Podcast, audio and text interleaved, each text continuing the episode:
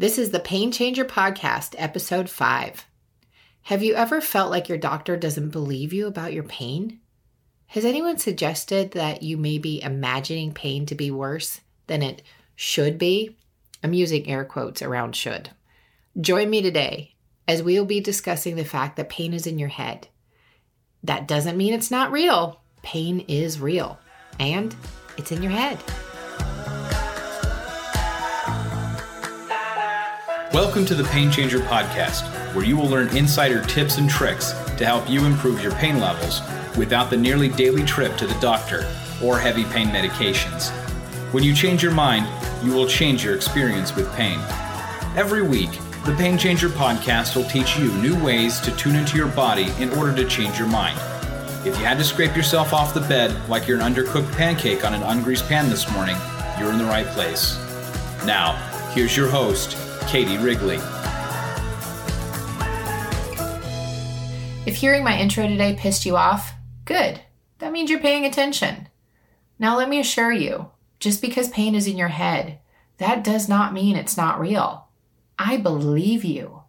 Your pain is absolutely as real and as intense as you feel it is.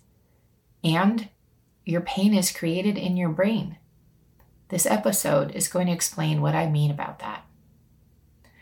What I mean when I say that pain is in your head, I mean that is where your body is making the decision that something hurts. This is actually really great news. Not that you hurt.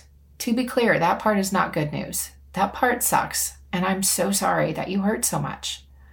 But the fact that you hurt because your brain is telling you that you hurt, that is actually great news. Why, you ask? Well, have you heard of neuroplasticity? In a nutshell, it's your mind's ability to change. Before I get into that, though, let's talk about how your body and brain come to the conclusion that something hurts and what it means to experience chronic pain versus acute pain. You have about 45 miles of nerves throughout your body. And I used to joke that mine had a lot of road damage because they did. Those 45 miles of nerves are reporting back to the CEO of your body, otherwise known as your brain.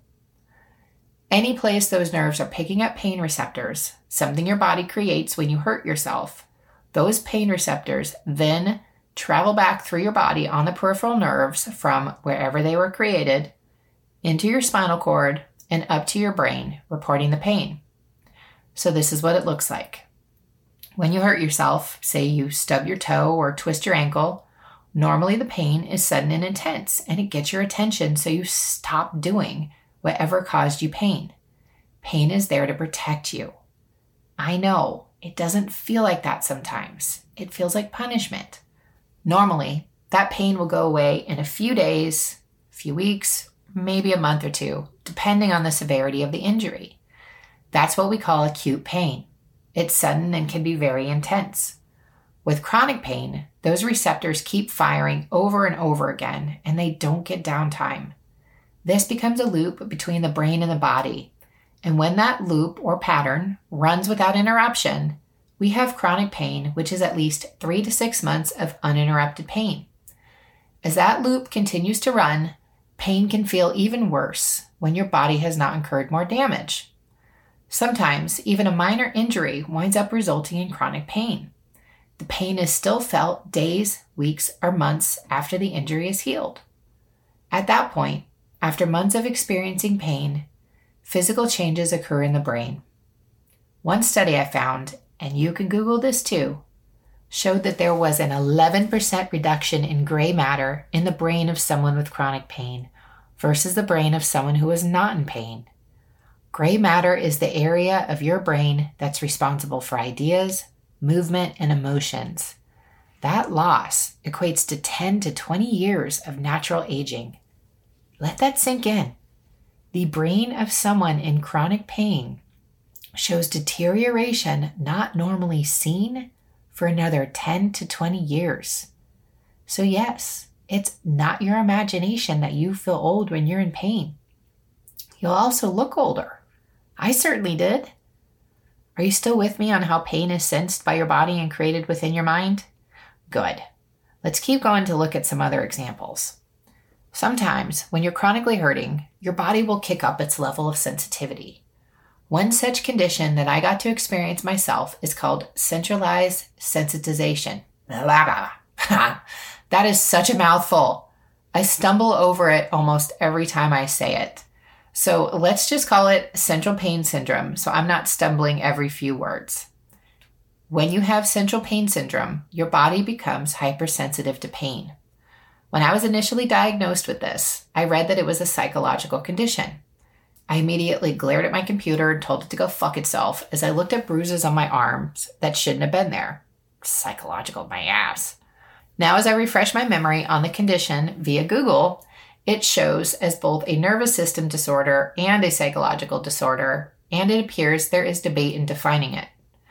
The one thing that no one is debating is that it means your body is more sensitive to pain when you are in that state. People with fibromyalgia are suspected to have this condition as well, creating hypersensitivity. When my body was in this state, I could barely be touched, and that sucked because I love hugs. If I went to go get my eyebrows waxed, I would bleed, which hadn't happened in over a decade. If my puppy bumped me, I got bruised. If a cat scratched my arm, my arm would swell to two to three times what it used to. At this point, your brain and nervous system are so overloaded from the constant barrage of pain receptors. Energy is very low, and you probably have little to no ability to focus. Your body may be chronically inflamed as well. Your subconscious is in a state of fight or flight. When you hurt, your first response is to want to lower the pain, right?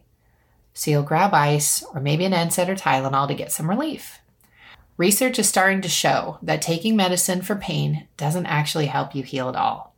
In fact, it may add to your healing time. Ice and heat can help as long as they're used properly. If you use it too much, you may hurt the tissue with cold or cook your skin with heat.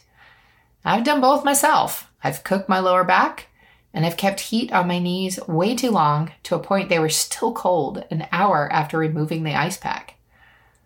It's so understandable that you try to give yourself relief. Anyone would, especially when the pain has been going on for as long as it has with you. You just want a break. In fact, you need a break. The tendency with medication is to feel like it stops working over time, so you take more and more. This is a dangerous pattern that can lead to dependence on strong medication. What else can be done though? Now, this is where you can use neuroplasticity to shift your perception. Neuroplasticity, in case it's a new term for you, is basically your brain's ability to reorder neurons and neural pathways through growth and reorganization. This can include creating an entirely new neural pathway or simply reordering the one that is already there.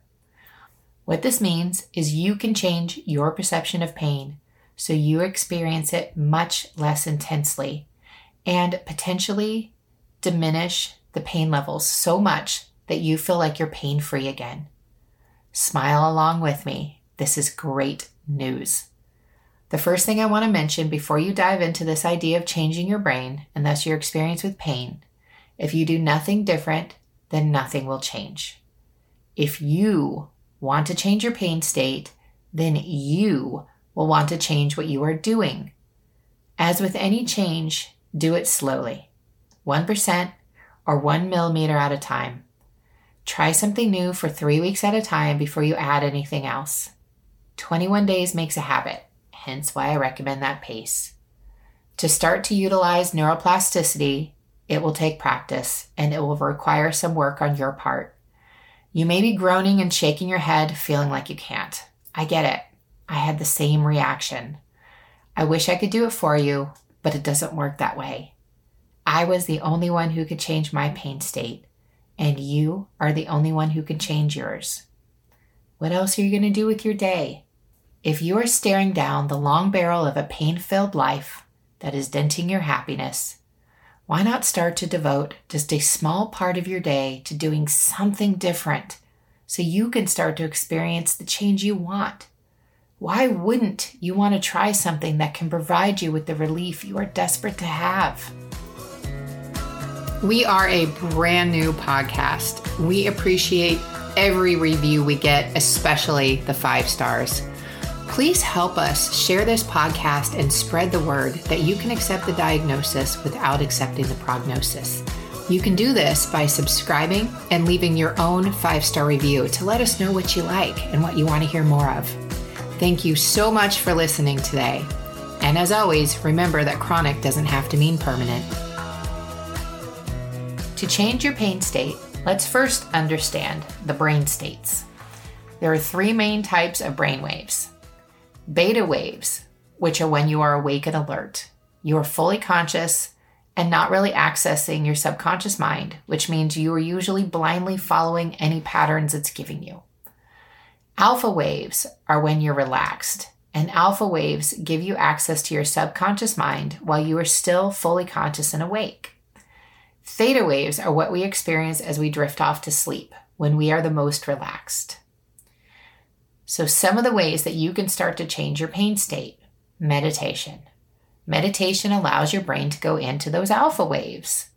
Your brain goes into alpha waves in a light meditation, and it can go into theta waves with a deep meditation, but you may also be falling asleep at that point too. The more you meditate, the more you tell your brain and nervous system that they can relax and stand down. Meditation helps you connect to your body and to start to understand it better too. Breath work is another great way to change pain. There are a lot of different types out there, and I invite you to research those on your own. Some will raise your energy, some will really relax you, others can help induce what feels like a deep spiritual state.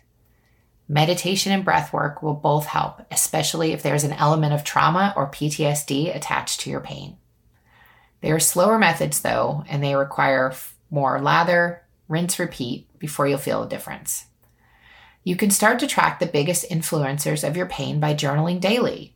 You can even do a video journaling if writing seems too hard to do right now. Trust me when I say that you'll be glad you documented how you are now, because when you feel better, you'll be amazed by yourself and how far you've come. I know that may seem weird to you, but give it a shot. I'm really glad I documented my former disability. Even if it's still really hard for me to see myself in that state, I'm glad I did it.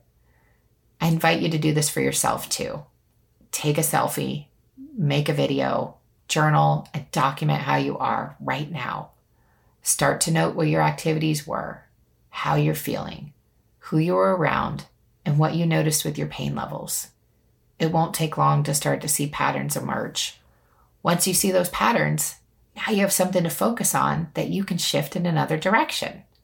For me, one of the first patterns I noticed was that the level of drama and chaos in my house at the time, those were preventing me from healing. One night, about four to five weeks after my knee replacement, the guy I had been dating at the time started screaming at me at the top of his lungs, and I temporarily lost motor function in my arms. It was terrifying. I tried to get my arms to lift so I could text my coach back and tell her that I was physically fine, but mentally, I was nowhere close to okay, and I couldn't lift my arms no matter how hard I tried. It took about 10 minutes until I calmed down enough to use my arms again. That was my breaking point. I asked him to leave the next day, and he did, which is when I really felt how badly my body needed rest and peaceful silence, something I had had very little of while he had been living with me. Just the peace of his exit, combined with a meditation focused on forgiveness and me switching to loving words to use for my body, I started to heal a lot faster. I'm still unraveling all the damage I did to myself physically, mentally, and emotionally before I turned my life around. Layer by layer, I'm feeling better and better as I heal these past incidents. While I still meditate fairly regularly, Cognomovement is my go to modality to help me heal my brain and my body. Affirmations are another way to help change your mind. In order to work, an affirmation needs to resonate with you and you want to put it somewhere you'll see it several times a day so you can read it out loud to yourself. Since starting Cognomovement, I haven't had too many affirmations. One that is permanent for me and I will always use since I'm a type A and tend to overload my schedule is there is enough time when I prioritize. It's true and helps keep me accountable. Some of the affirmations I used when I was disabled are as follows Chronic doesn't have to mean permanent, which I have since trademarked and is the slogan for my company now. Another one I used or tried Pain is an illusion. That's one I borrowed from Eckhart Tolle, and I'll be honest, that one didn't help too much. My brain didn't buy it, but I kept it up for a few months. I also used You can heal yourself with your mind, and You can accept the diagnosis without accepting the prognosis. Feel free to use any of those that you would like. Just note the trademark on my favorite affirmation. Cognomovement is the fastest way I've found for creating or rerouting neural pathways so far. For me, it was faster than a combination of breathwork, meditation, and affirmations all at once. Plus, I get the added bonus that I don't have to feel all the emotions that I don't really enjoy feeling for very long before they're gone. You can approach a pain state from a few different directions too. You can focus on the physical sensation and explore how you feel about that sensation. You can focus on the emotions that you feel are linked. For instance, lower back pain can be linked to financial scarcity. The focus would be on financial scarcity, which you are feeling in your lower back. You can also focus on how you feel about the pain, such as frustrated, irritated, drained, etc. Even if you feel it intensely elsewhere in the body, the tendency from doing cognomovement is to lessen the sensation everywhere it's felt within the body, even with the focus on only one area.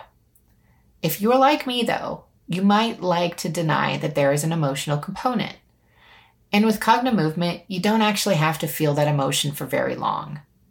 Even knowing this, it took me working through some resistance to do sessions I knew would help. Once I realized it was my choice to continue to suffer, or I could put my big girl panties on again and deal with it, I was able to let go of that resistance and just dive into it. Sometimes you'll still hear me say, ah, son of a bitch, when I realize there's more there to unpack and heal. Sometimes the amount of layers with an issue is totally shocking. But at this point, I'll keep going through the layers to unpack and improve my life. In my experience, it's always worth it. Always. Changes from a cognomovement session will continue for six weeks after a session, when you can layer it by doing weekly sessions or even more frequently with quick five minute daily sessions. You can really make a big difference in your neurology and therefore in your entire life. Creativity goes up, as does energy. Relationships that used to be a thorn in your side are suddenly amicable again, and you may not understand why. Those are just a few outcomes from cognomovement, in addition to changing your perception of pain. As you've been listening today, did you notice anything happening in your body that would point to resistance to try anything I suggested? Is there almost a fear of what it would be like not to have pain anymore? Like you're almost afraid to imagine what it would look like for you? Or who will you be if pain is no longer a part of who you are? Join us next week to find out more about that. I hope this has helped you get a better understanding of how pain is created in your brain and how you can now do something. In fact, several things to help shift that pain state. It's so understandable that you may be out of hope and exhausted from everything you've already tried. But if any of what I said today resonates with you, or you see you could potentially try something like I mentioned, like meditation or cognomovement, then I really hope you take action to try. If you're already seeing how I can directly help you raise your quality of life by shifting your perception of pain, then I invite you to go to katiewrigley.com slash cognomovement and click Start Here to book your sessions with me. Thank you as always for joining me today. And until next week, Never forget that chronic doesn't have to mean permanent.